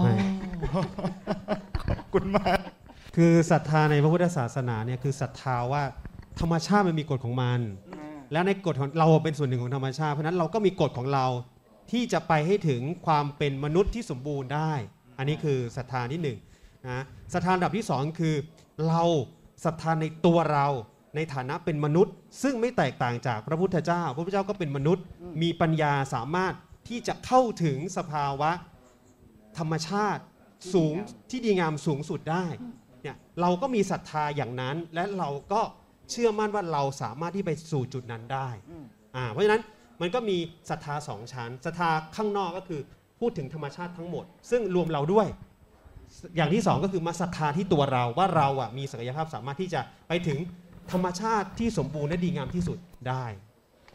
ผมอ่านอยู่ประมาณ3รอบครับช่วงนี้แล้วก็สารภาพตรงๆว่าไม่เข้าใจครับผมตอนอ่านนึกว่าอ่านทฤษฎีสัมพัทธภาพใช่วนอยู่ตรงนั้นเนี่ยแต่แล้วอ่านแล้วงงมากศรัทธาหนึ่งศรัทธาสองศรัทธาสองศรัทธาหนึ่งเนี่ยแล้วถ้าเรายังฟังกันตรงนี้เราก็ยังงงอยู่ไปอ่านต่อคิดว่ารอบที่4คิดว่าอ่านต่อรอบที่4แล้วยังงงอยู่คิดว่าจับหลักอย่างนี้ครับจับหลักตาถาคตโพธิศรัทธาให้ได้คือให้เชื่อมั่นในศักยภาพของพระพุทธเจ้านี่ศรัทธาอย่างที่1แล้วศรัทธาอย่างที่2คือเชื่อมั่นว่าเราก็เป็นเหมือนพระพุทธเจ้าได้ก็คือเราสามารถที่จะฝึกฝนพัฒนาตนเองจนสามารถได้รับประโยชน์อย่างที่พระเจ้าได้รับประโยชน์ได้อันเนี้ยถ้าเรามีศรัทธา2อันนี้นะมันพาเราไปเป็นนักวิทยาศาสตร์ที่เก่งที่สุดในโลกก็ได้ครับอ่านมาถึงตรงนี้ว่างงแล้วหลวงพ่อพูดต่ออีกว่าศรัทธาในมนุษย์นี้ยังแยกย่อยออกไปอีกเป็น2ส่วนโอ๊ยตายศรัทธาในลักษณะที่1ใช่ไหมกับ2ไอ้ศรัทธาในมนุษย์อันที่2เมื่อกี้นอกจากจะแยกเป็น 2.1 กับ 2.2 แล้วเนี่ยยังแยกเป็น 2A กับ 2B อีกพี่น้องไปด้วยกันนะโยมนะแล้วบันเทิงทำยิ่งกว่านั้นคือพูดมาทั้งหมดเนี่ยสรุปลงเรื่องศรัทธาที่พูดมาเนี่ยคือพระรัตนตรัยฮะคือศรัทธาในศักยภาพของมนุษย์ข้อ2เมื่อกี้ก็คือตถาคตโพธิศรัทธาคือการศรัทธาในพระพุทธเจ้าซึ่งไม่ได้หมายถึงการกราบไหว้พระพุทธรูปแต่คือการศรัทธาในศักยภาพของมนุษย์ส่วนการศรัทธาในธรรมคือกฎธรรมชาติที่มีอยู่จริงและความจริงสูงสุดที่ดีงามที่มนุษย์จะเข้าถึงได้นั่นคือศรัทธาในพระธรรมธรรมชาติและการศรัทธาในศักยภาพของมนุษย์เมื่อกี้นอกจากจะแบ่งเป็น 2.1 2.2 เนี่ยยังแยกย่อยออกได้อีกเป็น2ส่วน 2A คือเชื่อในตัวมนุษย์ในฐานะปัจเจกบุคคลและ 2B คือศรัทธาในมนุษย์ในฐานะที่เป็นสังคมมนุษย์ว่าจะสามารถพัฒนาไม่ใช่แค่พัฒนาตัวบุคคลให้ไปสู่ 1.1 และ 1.2 เท่านั้นแต่ยังพัฒนาสังคมมนุษย์ให้ไปสู่ 1.1 และ 1.2 สามารถจัดตั้งวางระบบสังคมเพื่อจัดการศึกษาที่ดีงามไม่ใช่การศึกษาเพื่อแข่งขันแต่เพื่อให้คนก้าวไปสู่ความเป็นอริยะคือเข้าใจความจริงและไปสู่ความเป็นอริยะบุคคลที่ดีงามนั้นได้ด้วยการจัดการระบบสังคมนี่แหละคือหัวเรื่องของเราเรื่องอริยวินัยในการที่จะจัดตั้งวางระบบสังคมที่ดีงามเพื่อเอื้อให้ตัวบุคคลมนุษย์ในฐานะปัจเจกและสังคมของมนุษย์ไปสู่ความดีงามสมบูรณ์นั้นได้ตรงนี้ก็คือความศรัทธาในระบบสังคมที่ดีงามคือศรัทธาในสังฆะสังคมรูปแบบต้นแบบที่พระพุทธเจ้าวางระบบไว้ให้แก่สงฆ์นั่นเองเพราะฉะนั้นทั้งหมดที่พูดมาก็สรุปลงที่การศรัทธาในพระรัตนตรัยพระพุทธพระธรรมพระสงฆ์กระจ่างเลยครับ กระจ่างเลยฮะจะได้เข้าใจว่าศรัทธาในพุทธศาสนาเนี่ยส่วนใหญ่จะเข้าใจว่าศรัทธาก็คือนึกถึงพระพุทธรูปนึกถึงพระธรรมนึกถึงคัมภีร์อะไรเงี้ยแล้วก็ไปนึกถึงพระสงฆ์สมมุติสงฆ์แต่ว่าจริงๆแล้วศรัทธาในพระรัตนตรัยเนี่ยคือการกลับมาเห็นศักยภาพความสามารถในตัวเรานั่นแหละที่จะทำได้อย่างที่พระเจ้าทำเลยนะคือเอาธรรมะมาใช้นะมาประพฤติปฏิบัติได้รับผลที่ดีงามสูงสุดแล้วก็สามารถที่จะเผยแผ่ขยายความรู้เหล่านี้ให้มันเกิดประโยชน์แท้จริงกับสังคมได้ด้วยเนาะเพราะฉะนั้นอันนี้ก็จะเป็น2ข้อเมื่อกี้คือ1ศรัทธาในตัวธรรมชาติความจริงของธรรมชาติกับ2ศรัทธาในมนุษย์เนี่ยวิทยาศาสตร์นั้นมุ่งจะตอบสนองศรัทธาข้อแรก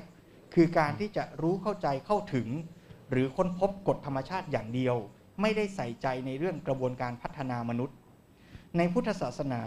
การแสวงหาความรู้เพื่อเข้าใจความจริงของธรรมชาติวงเล็บข้อ1เนี่ยจะดำเนินควบคู่พร้อมไปด้วยกันกับการพัฒนาตนของมนุษย์ในวงเล็บข้อ2และการพัฒนามนุษย์นั้นจะเป็นตัวบอกขอบเขตของการนำความรู้ในกฎธรรมชาติมาใช้ประโยชน์ด้วยซึ่งเมื่อเป็นไปตามหลักการนี้ก็จะปิดทาง มิให้มีการนำความรู้ในกฎธรรมชาติไปใช้ในทางสนองโลภะโทสะโมหะของมนุษย์เพราะไม่ใช่รู้ความจริงข้อหนึ่งไปเพื่ออะไรก็ได้แต่รู้ความจริงข้อหนึ่งเพื่อไปพัฒนามนุษย์ในข้อสองเพราะฉะนั้นการมีข้อสองจึงเป็นที่มาของระบบจริยธรรมที่จะกำกับความรู้ข้อหนึ่งให้ไม่เป็นโทษเป็นภัยเหมือนทางวิทยาศาสตร์เองเนี่ยต้องการใฝ่รู้อยากรู้อยากเข้าใจความจริงของธรรมชาติแต่ทางพุทธศาสนาครับอยากที่จะเข้าใจความจริงธรรมชาติเพื่อไปหาจุดที่เราจะพ้นทุกข์ได้เพราะนั้นขอบเขตหรือ objective หรือเป้าหมายเนี่ยมันต่างกันละพุทธศาสนาจะหยุดแค่ฉันเข้าใจธรรมชาติพอแต่พุทธศาสนาอาจจะไปไกลกว่านั้นคือเข้าใจธรรมชาติแล้วทำยังไงที่เราจะพ้นทุกข์ได้ด้วยนะครับผมซึ่งหรือมองอีกมุมหนึ่งวิทยาศาสตร์อาจจะไปไกลกว่าพุทธศาสนาในความหมายว่าวิทยาศาสตร์ต้องการรู้ความจริงทั้งหมดแต่พุทธศาสนาอาจจะบอกว่าขอความจริงเอาเท่าที่จะทำให้มนุษย์พ้นทุกข์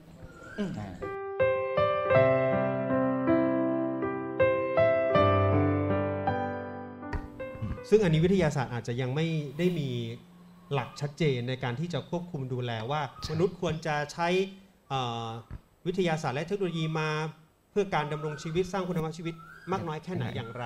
แล้วก็บางอย่างก็อาจจะไม่ได้มีคู่มือคล้ายๆอย่างนั้นไหมฮะว่าไม่มีคู่มือในการใช้ว่าใช้แค่ไหนจึงจะพอดี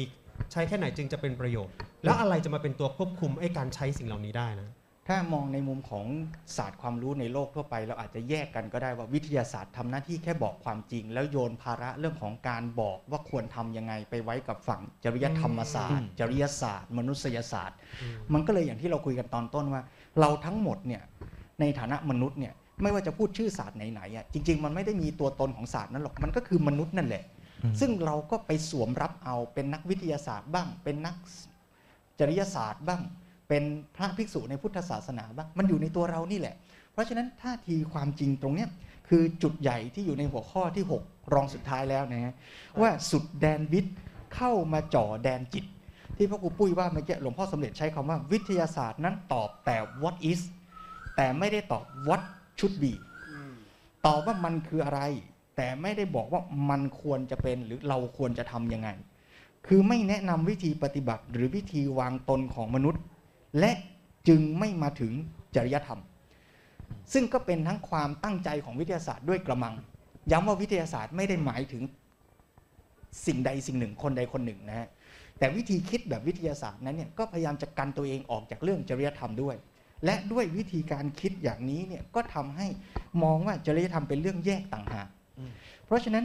หลายคนก็จะพูดในทำนองว่าความดีความชั่วเนี่ยมันไม่มีอยู่จริงวิทยาศาสตร์พูดเฉพาะเรื่องความจริงก็เลยตัดเรื่องความดีความชั่วหรือจริยธรรมออกไปมองว่าความดีความชั่วนั้นเป็นเรื่องที่มนุษย์บัญญัติสมมุติกันเองตามใจชอบในยุคหนึ่งก็บัญญัติว่าการค้าทาสไม่ดีอีกยุคหนึ่งก็บัญญัติว่าการค้าทาสดีในยุคหนึ่งก็บัญญัติว่าการรักร่วมเพศไม่ดีในยุคหนึ่งก็บอกว่าการรักร่วมเพศเป็นเรื่องปกตินี่คือตัวที่มนุษย์บัญญัติกันเอาเองใช่หรือไม่หลวงพ่อสมเด็จชี้เห็นประเด็นนี้ซึ่งในมุมของอาตมาเองซึ่งศึกษาเรื่องพุทธศาสนาก็รู้สึกว่าคำอธิบายตรงนี้ชัดมากแล้วก็ไม่โดยส่วนตัวไม่พบในหนังสือเล่มอื่นที่ชัดเท่านี้คือหลวงพ่อพูดให้เห็นชัดว่าความเข้าใจผิดอย่างที่ว่าเมื่อกี้ว่าเรื่องบัญญัติดีชั่วนั้นไม่เกี่ยวกับความจริงเนี่ยเป็นการเข้าใจผิดเพราะแยกไม่ออกระหว่างคำว่าจริยธรรมกับบัญญัติธรรมเพราะฉะนั้นตอนนี้มันมีคำ3คำที่น่าสนใจอย่างยิ่งคำที่หนึ่งคือสัจธรรมเมื่อเราเข้าใจสัจธรรมความจริงว่าน้ำเดือดที่100 องศาก็จะเกิดจริยธรรมจริยธรรมคือข้อปฏิบัติที่เกิดขึ้นจากความเข้าใจความจริงว่าจะต้องหาฟืนหาไฟมาต้มน้ำให้มันถึง100 องศามันจะได้เดือดเพราะฉะนั้นจริยธรรมไม่ใช่เรื่องสมมุติบัญญัติจริยธรรมคือภาคปฏิบัติที่เกิดจากการเข้าใจสัจธรรมและอยู่บนฐานของสัจธรรมนี่คือจริยธรรมส่วนบัญญัติธรรมคือกติกาที่เราจะตั้งขึ้นสมมุติว่าคนนี้เป็นนักต้มน้ำคนนี้เป็นคนหาฟืนคนนี้เป็นคนปั้นหม้อแล้วกระทำการในระบบสังคมที่มนุษย์สมมุติบัญญัติหน้าที่กติกากันขึ้นเ เพื่อทำให้ได้ตามจริยธรรมที่สอดประสานตามจริงของสัจธรรมเพราะฉะนั้นตัวบัญญัติธรรมคือกติกาสังคมที่มนุษย์ตั้งขึ้นตรงนั้นเป็นบัญญัติซึ่งบัญญัติจะดีไม่ดีจะตรงตามสัจธรรมและจริยธรรมหรือไม่เป็นเรื่องของมนุษย์ที่จะบัญญัติจัดตั้งแต่ยังไงสัจธรรมกับจริยธรรมมันคือความจริงเพราะฉะนั้นหลวงพ่อสมเด็จอธิบายเทียบเคียงว่าตัวสัจธรรมก็คือตัวธรรมะคำสอนขออภัยตัวธรรมะคือตัวความจริงของธรรมชาติส่วนจริยธรรมก็คือศีลศีลไม่ได้คือศีลห้าศีลแปดนะศีลคือสภาวะในตัวมนุษย์ที่ปฏิบัติตนตามจริยธรรมสอดคล้องเป็นธรรมดาตามธรรมชาติสอดคล้องกับความเป็นจริงตามธรรมชาติส่วนบัญญัติธรรมคือตัววินัยสิกขาบทกฎหมายกติกาสังคมที่มนุษย์จัดตั้งเพื่อมุ่งหวังว่ามนุษย์ปฏิบัติตามบัญญัติธรรมเหล่านั้นแล้วตัวมนุษย์แต่ละคนก็จะมีพฤติกรรมดำเนินชีวิตเป็นไปตามจริยธรรมเมื่อปฏิบัติตามและเป็นจริยธรรมที่ดีก็จะนำพาตัวมนุษย์นั้นเองไปสู่2อย่างคือ1เข้าใจสัจธรรมได้และ2บรรลุถึงสภาวะธรรมที่ดีที่สุดตามสัจธรรมนั้นสุดยอดเลยครับเข้าใจไหมตอนที่ผมอ่านเรื่องนี้ครับแล้วผมเจอ3คำนี้ครับก็หลวงพ่อมียกตัวอย่างหนึ่งแล้วเมคอิทแบบมันทำให้ผมเคลียร์มากเลยคือหลวงพ่อยกตัวอย่างเรื่องของการอยู่ร่วมกันของสังคมในแบบของการออกกฎหมายของเรื่องการขับรถผมขออนุญาตแชร์เรื่องนี้ผมชอบมากก็คือถ้าเราบอกว่าจริยธรรมนะครับเหมือนเมื่อกี้เนี่ยมันคือการที่เราต้องอยู่ร่วมกันในสังคมอย่างสงบสุขถูกไหมอันนั้นคือจริยธรรมเพราะว่าเราไม่ต้องการไปทะเลาะกับใครไม่ได้อยากไปว่ากล่าวใครเนี่ยจริยธรรมคือการอยู่ร่วมกันอย่างสงบสุขแล้วซึ่งสัจธรรมซึ่งมันอยู่บนพื้นฐานของสัจธรรมที่เราก็อยากที่จะอยู่บนพื้นฐานของสัจธรรมที่เราอยากที่จะประพฤติดีกันนะเพราะนั้นเนี่ยเราเลยออกกฎบัญญัติธรรมขึ้นมาหรือออกเป็นข้อกฎหมายขึ้นมาว่างั้นถ้าเราขับรถเนี่ยเราเข้าใจตรงกันนะว่าเราจะวิ่งเลนซ้ายเพื่อที่ว่าไม่ใช่เดี๋ยวแกวิ่งเลนซ้ายฉันวิ่งเลนขวาเดี๋ยวมาชนประสานงานกันไปก็เกิดปัญหาก็ไม่สามารถอยู่ร่วมกันในสังคมได้อย่างสงบสุขแต่บัญญัติธรรมเนี่ยครับไม่จำเป็นต้องเหมือนกันทั่วโลกแปลว่าประเทศไทยเราอาจจะขับเลนซ้ายในอเมริกาอาจจะคุยกันว่าไม่เอาฉันอยากขับเลนขวาก็แล้วแต่บัญญัติธรรมของแต่ละพื้นที่แต่ละท้องถิ่นไปแต่บัญญัติธรรมนั้นต้องตอบสนองจริยธรรมก็คือเราอยากอยู่ร่วมกันในสังคมอย่างสงบสุขซึ่งก็เบสสัจธรรมอีกทีหนึ่งเหมือนกันซึ่งพอผมเห็นตัวอย่างนะครับมันเลยทำให้เราเข้าใจชัดเจนมากว่าจริงๆแล้วเหมือนที่พระครูเมย์บอกเมื่อกี้ว่าเราอย่าไปยึดติดว่าความดีความชั่วคือบัญญัติที่ถูกต้องการขับซ้ายฉันถูกขับขวาแกผิดแต่เราก็ต้องมองให้ลึกลงไปถึงจริยธรรมว่าเราต้องการอยู่ร่วมกันได้ต่างหากนั่นแหละคือสิ่งที่ถูกต้องแต่กฎหมายที่ออกมาไปว่ากันตามความเหมาะสมและสอดคล้องกับสังคมนั้นอีกทีหนึ่งครับผมจะเห็นเลเยอร์ชั้นของสัจธรรมคือความจริงเนาะแล้วก็มีชุดความประพฤติอย่างหนึ่งที่จะทำให้เราได้เข้าถึงความจริงนั้นหรือว่า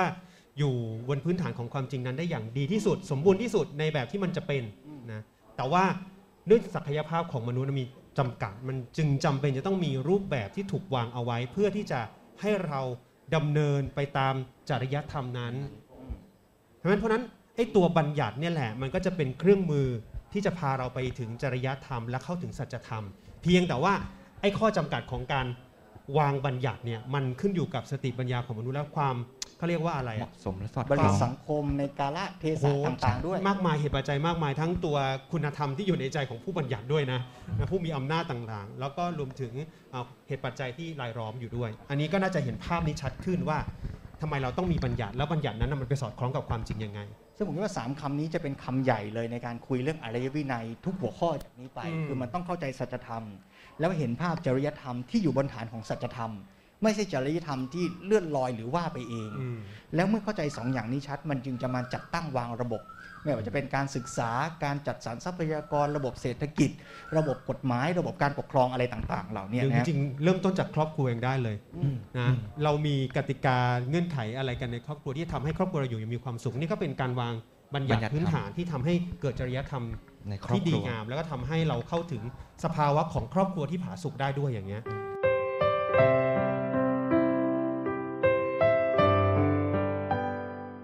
คือในตอนท้ายของบทที่6เนี่ยท่านใดสนใจไฮไลท์ตรงนี้ลองไปอ่านดูหลวงพ่อสมเด็จเฉลยที่มาของชื่อปาฐกถานี้ที่บอกว่าพุทธศาสนาในฐานะเป็นรากฐานของวิทยาศาสตร์เนี่ยหลวงพ่อบอกว่าท่านไม่ได้ตั้งชื่อขึ้นมาลอยๆนะแต่ว่าอ้างอิงเอาจากคำพูดของนักวิทยาศาสตร์เองแล้วก็เป็นนักวิทยาศาสตร์เด่นหรือนักวิทยาศาสตร์ดังของโลกด้วยก็คือไอน์สไตน์แล้วหลายคนที่ชาวหลายครั้งที่ชาวพุทธชอบไปอ้างกันลอยๆว่าไอน์สไตน์บอกว่าพุทธศาสนาเป็นศาสนาที่เป็นวิทยาศาสตร์ที่สุดหรือว่าดีเลิศที่สุดเลยเนี่ยขอให้ลองไปอ่านชัดๆก่อนนะแล้วจะได้ไม่โอเวอร์เคลมไม่ได้พูดไปเองแต่ถ้าดูกันชัดๆเนี่ยหลวงพ่อสมเด็จโค้ดคำพูดของไอน์สไตน์แล้วแปลให้เป็นภาษาไทยบอกว่าพุทธศาสนามีสภาวะที่เรียกว่า cosmic religious feeling คือความรู้สึกหรือสำนึกทางศาสนาอันอย่างโยงสรรพสิ่งทั่วสากลนี้อย่างเข้มข้นหรือแรงกล้ามากก็คือในมุมมองของวิทยาศาสตร์ขออภัยในมุมมองของนักวิทยาศาสตร์คนหนึ่งมองว่าพุทธศาสนานั้นมีความรู้สึกหรือความสำนึกอันอย่างโยงสรรพสิ่งทั่วสากลนี้อย่างเข้มข้นมันคือมุมมองว่าเรามองความจริงของธรรมชาติเชื่อมโยงกันอย่างยิ่ง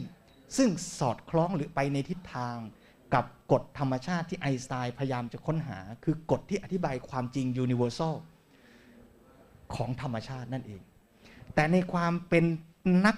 วิทยาศาสตร์หรือความเป็นผู้พยายามจะหาความจริงของธรรมชาตินั้นเนี่ยมันก็เลยทำให้เห็นว่าตัวพุทธศาสนาเองกับวิทยาศาสตร์เองก็มีรากฐานคือการค้นหาความจริงของธรรมชาตินั่นเองแต่สิ่งที่หลวงพ่อสมเด็จชวนว่าถ้าเราจะพูดเรื่องนี้กันให้ชัดต่อไปน่าจะเปลี่ยนชื่อเรื่องเสียใหม่หลวงพ่อก็ให้เราอ่านมาจนถึงจะจบแล้วเนี่ย หลวงพ่อก็มาเปลี่ยนชื่อเรื่องให้เป็นไปในเชิงเป้าหมายว่าแทนที่จะพูดว่าพุทธศาสนาในฐานะเป็นรากฐานของวิทยาศาสตร์ก็พูดเสียว่าวิทยาศาสตร์ที่มีพุทธศาสนาเป็นรากฐานควรจะเป็นอย่างไรเปลี่ยนมุมมองเลยนะครับเราทำความเข้าใจวิทยาศาสตร์โดยมีความเข้าใจพุทธศาสนาเป็นรากฐานแล้วเราจะตอบได้ว่าเราจะศึกษาหาความรู้หาความจริงของธรรมชาติให้ไปสู่เป้าหมายที่แท้จริงกันยังไงขั้นที่หนึ่งต้องขยายความหมายของศาสนาคือเป็นศาสนาที่มองทั้งภายนอกและภายในไม่ใช่มองเฉพาะปัจจัยภายนอกเพียงอย่างเดียวไม่ใช่โทษเหตุปัจจัยภายนอกอย่างเดียวและต้องเป็นการศึกษาความจริงเพื่อเป้าหมายที่จะนำไปสู่ความไร้ทุกข์ไม่ใช่ศึกษาความจริงสเปะสปะเลื่อนลอยเมื่อวิทยาศาสตร์ที่เกิดมาจากความใฝ่รู้ความจริงของธรรมชาติและใฝ่ปรารถนาที่จะเข้าถึงความดีงามสูงสุดซึ่งเป็นรากฐานของการสร้างสรรค์ชีวิตและสังคมที่ดีงามก็จะเป็นการบรรจบกันของสาระแห่งวิทยาศาสตร์สังคมศาสตร์และมนุษยศาสตร์ทั้งหมดทำให้ศาสตร์ทุกอย่างถึงกันเป็นหนึ่งเดียวคือเข้าใจความจริงของธรรมชาติทั้งโลกวัตถุโลกมนุษย์โลกสังคมเพื่อนำไปสู่เป้าหมายของการสร้างชีวิตและสังคมที่ดีงามมันจะได้เป็นการศึกษาที่ไม่กระจัดกระจายแต่รวมเป้าหมายมาสู่การพัฒนาชีวิตและสังคมที่ดีงามขั้นที่2พึงจำแนกประเภทความรู้ในความจริงออกไปให้ชัดเป็น2พวกคือความรู้ที่จำเป็นสำหรับการที่จะมีชีวิตดีงามกับความรู้ที่ไม่จำเป็นสำหรับการมีชีวิตดีงามเราจะได้ศึกษาหาความจริงในกรอบที่จะได้เอามาใช้ได้ทันเวลาเฉพาะเรื่องที่จำเป็นเท่านั้นผมเสริมนิดนึงผมรู้สึกเพิ่มเติมไปอีกหน่อยว่าย้ำว่าไม่ใช่เสริมย้ำว่าการพูดเรื่องนี้ทั้งหมดไม่ใช่การเคลมว่าพุทธศาสนาดีกว่าวิทยาศาสตร์หรือดีกว่าศาสตร์ไหนแต่กำลังจะเชิญชวนและเรียกร้องให้ศาสตร์ทุกศาสตร์กลับมามองเป้าหมายของตนให้ชัดแล้วเราที่มีความเก่งและเชี่ยวชาญในแต่ละด้านนั่นแหละเราจะมาช่วยการศึกษาในทางวิทยาศาสตร์ก็ศึกษาเต็มที่สังคมศาสตร์มนุษยศาสตร์ก็ศึกษาเต็มที่แล้วเราจะร่วมกันบรรจบกันในการเอาทุกศาสตร์มาสร้างให้เกิดเป้าหมายที่ดีงามต่อมนุษย์และสังคมให้ได้ไม่เผลอเอาศาสตร์ของตนไปบำรุงบำเรอมนุษย์แล้วเผลอทำลายมนุษย์และสังคมนั่นน่าจะเป็นจุดร่วม ที่เราน่าจะเรียกร้องและชวนกันและพากันและกันไปสู่เป้าหมายนั้น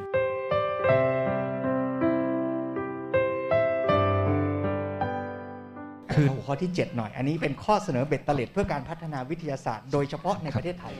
ในข้อเสนอเบ็ดเตล็ดครับมีหลากหลายข้อมากนะครับซึ่งผมถ้าใครอ่านเสร็จไม่อยากให้ลองกลับไปอ่านทบทวนทุกข้อดีหมดเลยแต่ว่าส่วนตัวผมขออนุญาตหยิบยกหัวข้อที่2ขึ้นมาพูดคุยคือผมชอบมากหัวข้อที่บอกว่าความรอไม่ได้เนี่ยเป็นภาวะที่ต้องยอมรับด้วยซึ่งข้อนี้มันเน้นที่วิทย์กับพูดอีกแล้วว่าวิทยาศาสตร์เนี่ยต้องรอการพิสูจน์ก่อนจะเชื่อถูกไหมครับแต่บางเรื่องเนี่ยเราอาจจะไม่สามารถพิสูจน์ได้ในช่วงชีวิตนี้ด้วยซ้ำเพราะว่าบางเรื่อง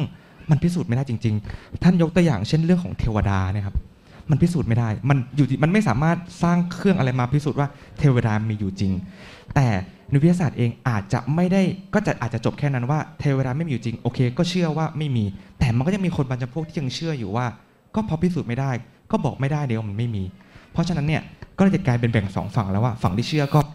คิดว่ามีฉันเชื่อว่ามีฝั่งที่ไม่เชื่อฉันก็เชื่อว่าไม่มีซึ่งวิทยาศาสตร์อาจจะจบแค่ตรงนั้นแต่พุทธศาสนาเองเนี่ยอาจจะสอบบอกเพิ่มเติมอยู่ด้วยว่าแล้วทางออกอีกแบบคือการวางท่าทีก็สำคัญเหมือนกันซึ่งทางพุทธศาสนาเองก็จะบอกให้ลองไปพิสูจน์ดูก่อนว่ามีหรือไม่มีซึ่งถ้าไม่มีก็ไม่มีถ้าเจอก็เจอไม่เจอก็ไม่เป็นไรแต่สิ่งที่ตอบมาสิ่งที่สำคัญกว่านั้นคือแล้วเราจะวางท่าทีกับการพิสูจน์ไม่ได้แบบนั้นยังไงถ้าสมมติว่าเราวางท่าทีที่ถูกต้องว่าโอเคไม่ว่าจะพิสูจน์ได้หรือไม่ได้มันไม่ได้มีผลกระทบอะไรกับการดำเนินชีวิตเราก็สามารถดำเนินชีวิตไปได้นี่นะถ้าสุดท้ายแล้วเทวดาไม่มีโอเคก็ไม่มีแต่ถ้าจะมีจริงๆเราก็สามารถอยู่ร่วมกับเทวดาได้อย่างมีเมตตาได้ไม่ใช่เหรอเพราะฉะนั้นผมรู้สึกว่าการที่เราเข้าใจว่าวิทยาศาสตร์รอไม่ได้แล้วเราวางท่าทีอย่างถูกต้องครับมันจะสามารถทำให้เราไม่ต้องไปทะเลาะกันว่าฉันเชื่อแบบนั้นเธอเชื่อแบบนั้นอะไรที่พิสูจน์ไม่ได้เราแค่กลับมาพิจารณาว่าไอ้ความที่พิสูจน์ไม่ได้นั้นมันกระทบอะไรกับเราหรือเปล่าถ้าไม่กระทบเราก็ใช้ชีวิตต่อไปอย่างปกติสุขได้เหมือนกันซึ่งตัวการใช้ชีวิตที่ทิศพูดถึงก็คือคำว่าจริยธรรมนั่นเองเพราะฉะนั้นจริยธรรมเนี่ยมันอยู่บนฐานของสัจธรรมแต่ตราบใดที่ยังพิสูจน์สัจธรรมไม่ได้อะแล้วเราจะมีจริยธรรมที่ดีได้หรือเปล่าสิ่งที่หลวงพ่อสมเด็จเน้นตรงนี้คือว่าเรารอไม่ได้คือเรารอพิสูจน์สัจธรรมทั้งหมดไม่ได้เพราะฉะนั้นมันต้องมีจริยธรรมที่อยู่บนฐานคิดที่เกื้อกูลทำยังไงให้แม้ยังไม่รู้ว่าเทวดามีหรือไม่มีแต่มนุษย์ก็สามารถดำเนินชีวิตโดยถ้ามีเราก็วางท่าทีที่เกื้อกูลไม่รอหวังพึ่งดลบันดาลแม้ไม่มีเราก็สามารถพึ่งพาตนเองพัฒนาและแก้ปัญหาในโลกด้วยตัวมนุษย์เองได้ด้วยเพราะฉะนั้นระบบจริยธรรมอย่างที่ดีงามก็จำเป็นต้องเกิดขึ้นได้แม้ว่าเรายังรอการพิสูจน์สัจธรรมทั้งหมดไม่ได้ด้วย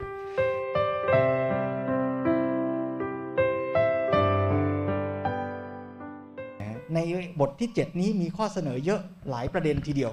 ทิศชอบข้อ2อาตมาชอบข้อ4ข้อ3กับ4นี้ต่อกันหน่อยหนึ่งคือหลวงพ่อสมเด็จชวนให้เห็นว่าเราจะต้องจัดปรับเรื่องคุณค่าให้ถูกต้องเข้าใจสุขทุกข์ให้ตรงปัญหาการพัฒนาจึงจะแก้ได้หลวงพ่อสมเด็จชวนให้เห็นสั้นๆว่ามนุษย์จะต้องเปลี่ยนค่านิยมโดยที่จะไม่คิดหาความสุขจากการพิชิตธรรมชาติแต่จะมีความสุขในการอยู่กับธรรมชาติเพราะฉะนั้นบนฐานของความเข้าใจที่เราจะหาความจริงมาให้มนุษย์พ้นทุกภัยเนี่ยเราอย่าเผลอไปเข้าใจผิดด้วยทัศนคติหรือ value ว่าเราจะเข้าใจมันเข้าใจธรรมชาติเพื่อจะเอาชนะมันมาสนองมนุษย์แต่เข้าใจใหม่ว่าเราจะเข้าใจธรรมชาติเพื่อให้มนุษย์อยู่กับธรรมชาติแล้วพัฒนาทั้งมนุษย์และเพื่อนร่วมโลกมนุษย์ให้ไปสู่ภาวะที่ดีงามด้วยกันถ้าเราเติมตรงนี้เพิ่มคุณค่าตรงนี้เข้าไปในการศึกษาธรรมชาติมันก็จะทำให้การศึกษาธรรมชาตินั้นเนี่ยมีเป้ามีหลักที่ดีงามชัดเจนอีกอันนึงก็คือการส่งเสริมเทคโนโลยีที่สร้างสรรค์และไม่สร้างปัญหาตรงนี้เนี่ยอาตมาอ่านแล้วประทับใจมากทิศปอนว่าหลวงพ่อพูดเรื่องเทคโนโลยีให้เห็นว่าความปลอดภัยอันที่หนึ่งก็คือเทคโนโลยีที่ควบคุมโลภะคือเทคโนโลยีที่รู้จักประมาณไม่ใช่ว่าส่งเสริมกันไปในวิถีคิดของทุนนิยมที่มีกล้อง3กล้องก็ไม่พอต้อง4กล้องจักรแลต้องขาวต้องบำรุงบำเลอกันทุกสิ่งทุกอย่าง มันก็ยิ่งเร้าโลภะเทคโนโลยีก็จะทำร้ายและทำลายมนุษย์โดยไม่รู้ตัวและทำลายโลกด้วยอันที่สองคือเทคโนโลยีต้องยับยั้งเทคโนโลยีเพื่อโทสะคือไม่ให้เทคโนโลยีมันไปตอบสนองโทสะไปสร้างอาวุธไปทำลายไปกลั่นแกล้งกันและกันและอันที่สามคือต้องเป็นเทคโนโลยีที่ไม่เสริมโมหะก็คือไม่ทำให้มนุษย์ยิ่งลุ่มหลงมัวเมาประมาทไปในความบันเทิงไปในสื่อสารมวลชนหรือว่าเทคโนโลยีที่จะทำให้เราเนี่ยยิ่งจมไปกับความลุ่มหลงมัวเมายึดติดหรือว่าไม่พัฒนาตัวเอง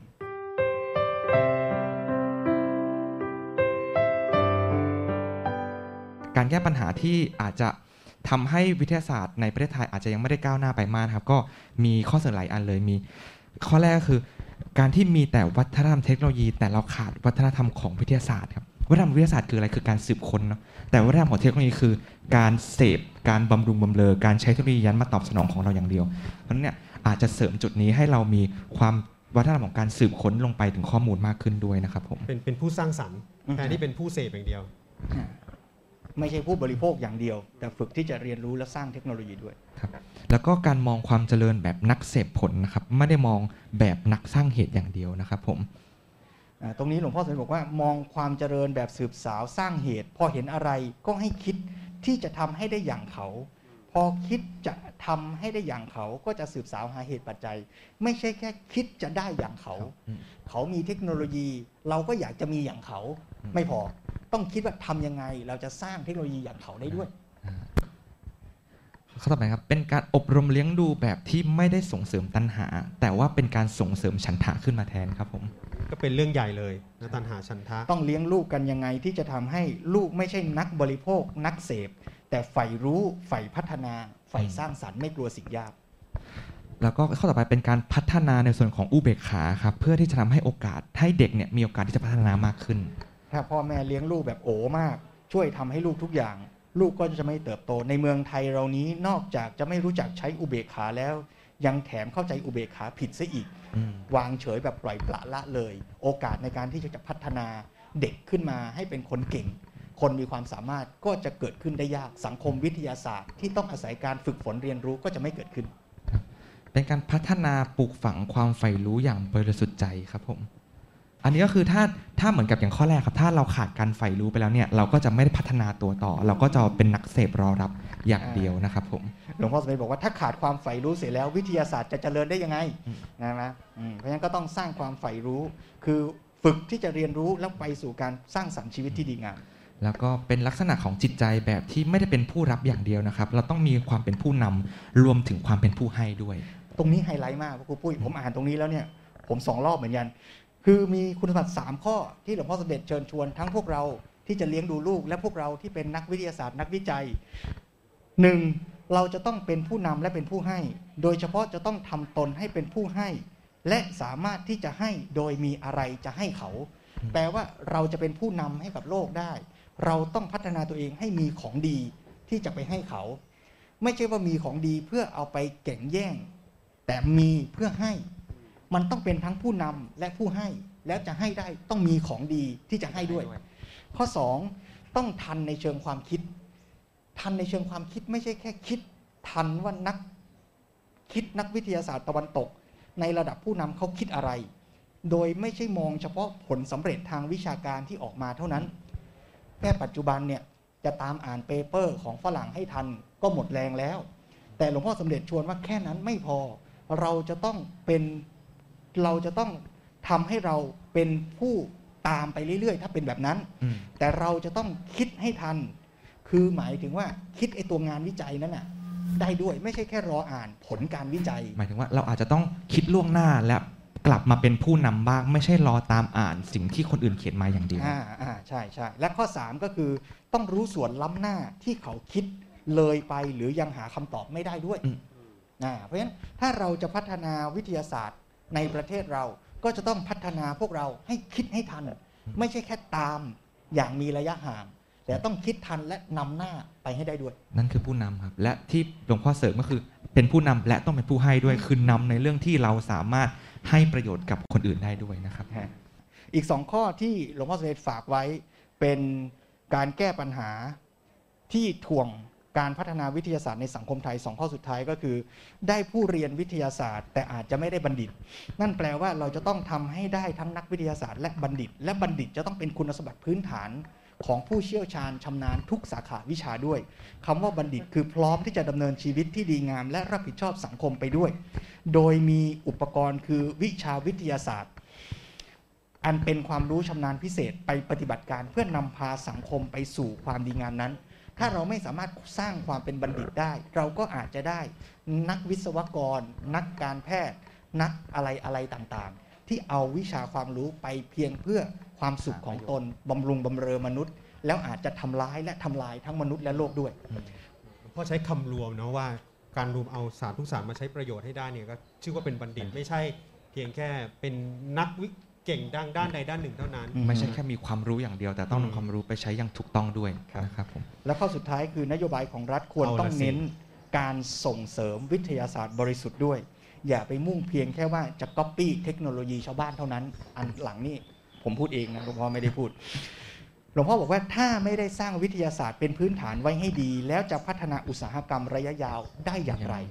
อันนี้คือมองในแง่วิทยาศาสตร์กับเทคโนโลยีตรงๆเลยแหละว่าถ้าวิทยาศาสตร์พื้นฐานไม่มีเทคโนโลยีเราก็ทำไม่ได้ก็ต้องรอ copy คนอื่นไปเรื่อยๆเราก็จะเป็นแค่ประเทศปฏิรูปประเทศก็คือให้เขามาลงทุนแต่เราทำอะไรไม่ได้ไม่มีอะไรเป็นของเราอย่างนี้นะกับพัฒนาต่อไปตรงนี้แหละจะเข้าสู่หลักของพุทธศาสนาที่ว่าการพัฒนาทั้งหมดนี้ก็เพื่อประโยชน์ในการแก้ปัญหาและพัฒนามนุษย์คือเพื่อส่งเสริมและสร้างสรรค์ชีวิตและสังคมที่ดีงามทั้งหมดจึงไม่ได้หมายถึงว่าพุทธศาสนาดีกว่า